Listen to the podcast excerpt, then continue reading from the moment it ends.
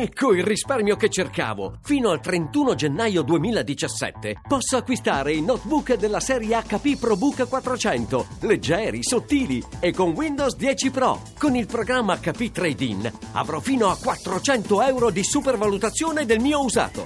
hp.com slash it slash trade pc Voci del mattino. Do il buongiorno a Fabrizio D'Amore, docente di Computer e Network Security all'Università La Sapienza di Roma. Buongiorno professore. Buongiorno a lei. Nei giorni scorsi ci sono stati diversi episodi, diverse eh, notizie di cronaca che hanno riportato in primo piano una questione eh, tutt'altro che trascurabile, cioè quella della permeabilità, della fragilità, eh, diciamo così, di, di molte eh, infrastrutture e banche dati eh, rispetto alle, agli attacchi degli hacker. L'ultimo caso clamoroso, quello in Germania della Deutsche Telekom, eh, che ha visto eh, finire praticamente in pan e senza internet mezzo paese si sottovaluta ancora, malgrado eh, tutti gli allarmi in questo senso, secondo lei, il, il rischio che eh, comporta questo genere di attacchi?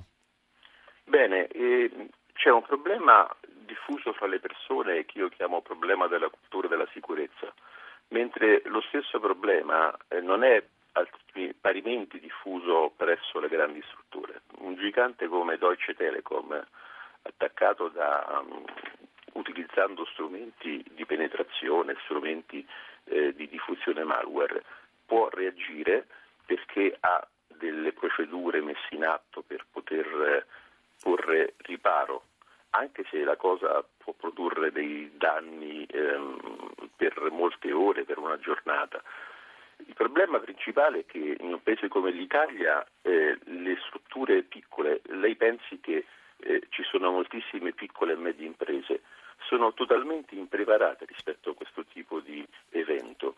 Eh, un piccolo esercente, un'impresa di artigiani con pochi eh, dipendenti.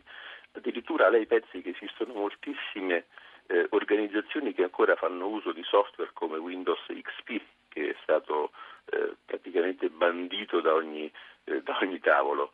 Eh, eppure XP è ancora oggi molto utilizzato in tutto il paese. Eh, c'è un problema di cultura della sicurezza che eh, dovrebbe vedere una serie di operatori eh, all'opera per poter eh, in qualche maniera trasferire questa alfabetizzazione necessaria eh, nel tessuto produttivo del questo non è solamente un problema italiano. No, infatti, infatti, non è solo un problema italiano e non è soltanto un problema che riguarda i, i privati o i piccoli imprenditori, riguarda anche le reti pubbliche. Mm, si, eh, ci sono stati casi di, di, di violazione eh, del, ad esempio di database eh, pubblici che, eh, cioè statali o, o comunque appartenenti alla pubblica amministrazione, che in qualche caso non sono stati eh, nemmeno segnalati se non a posteriori dagli stessi hacker perché eh, non esistono nemmeno dei, dei, veri ed efficienti sistemi di, tra virgolette, allarme di fronte a attacchi di questo tipo. Verissimo. Eh, è anche vero che alcuni soggetti non hanno interesse eh, a far sapere che sono stati in qualche maniera bucati da attaccanti. Eh, questo problema è un problema che ha a che vedere con un problema più generale.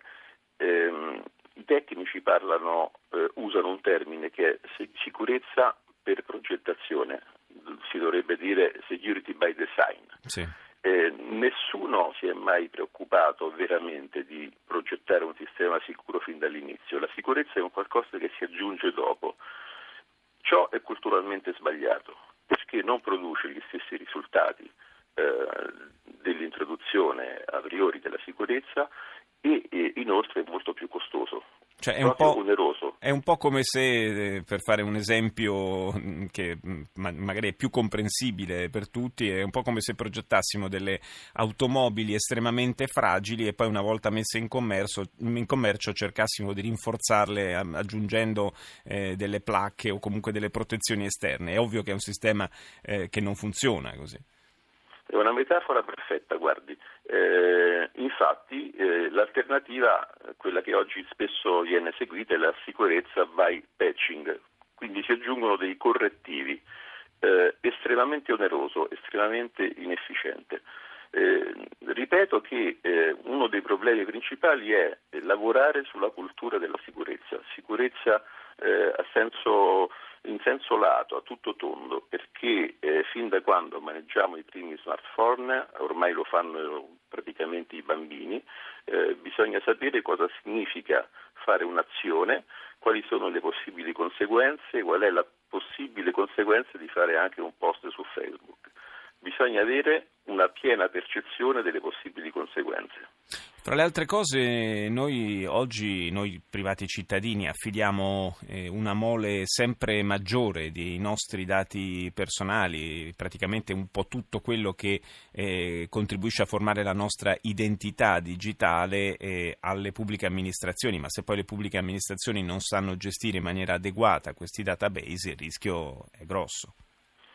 Il rischio è molto grosso. Nella pubblica amministrazione ci sono eh, dei progetti che vanno verso la messa in sicurezza eh, dei centri nei quali vengono immagazzinati questi dati, ma c'è molto lavoro da fare, soprattutto a livello di enti locali, perché il piccolo comune eh, che usa ancora dei vecchi computer che sono da qualche parte in qualche stanza è eh, tipicamente una potenziale vittima di semplici misure di attacco che oggi vengono eh, insegnate attraverso dei, dei, post su YouTube. Sì, che anche dei bambini facile. sono in grado di fare. Sì, eh. Assolutamente sì.